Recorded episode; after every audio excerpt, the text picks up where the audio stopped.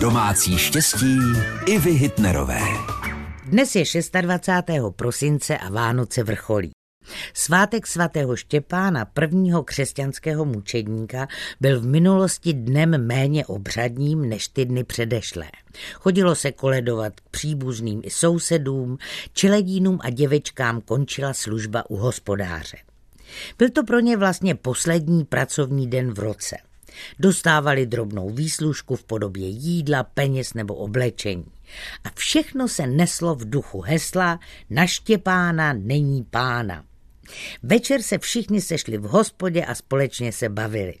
Také bývalo zvykem péct k obědu kachnu, husu nebo jinou drůbež. Podávala se samozřejmě se zelím a dokonce se pekly koláče. Svatý Štěpán je zkrátka rozpustilý svátek s velmi příjemnými tradicemi. Tak si ho pořádně užijte. Vaše Iva Hitnerová. Domácí štěstí i Hitnerové, rady do domu i do života. Každý den v našem vysílání.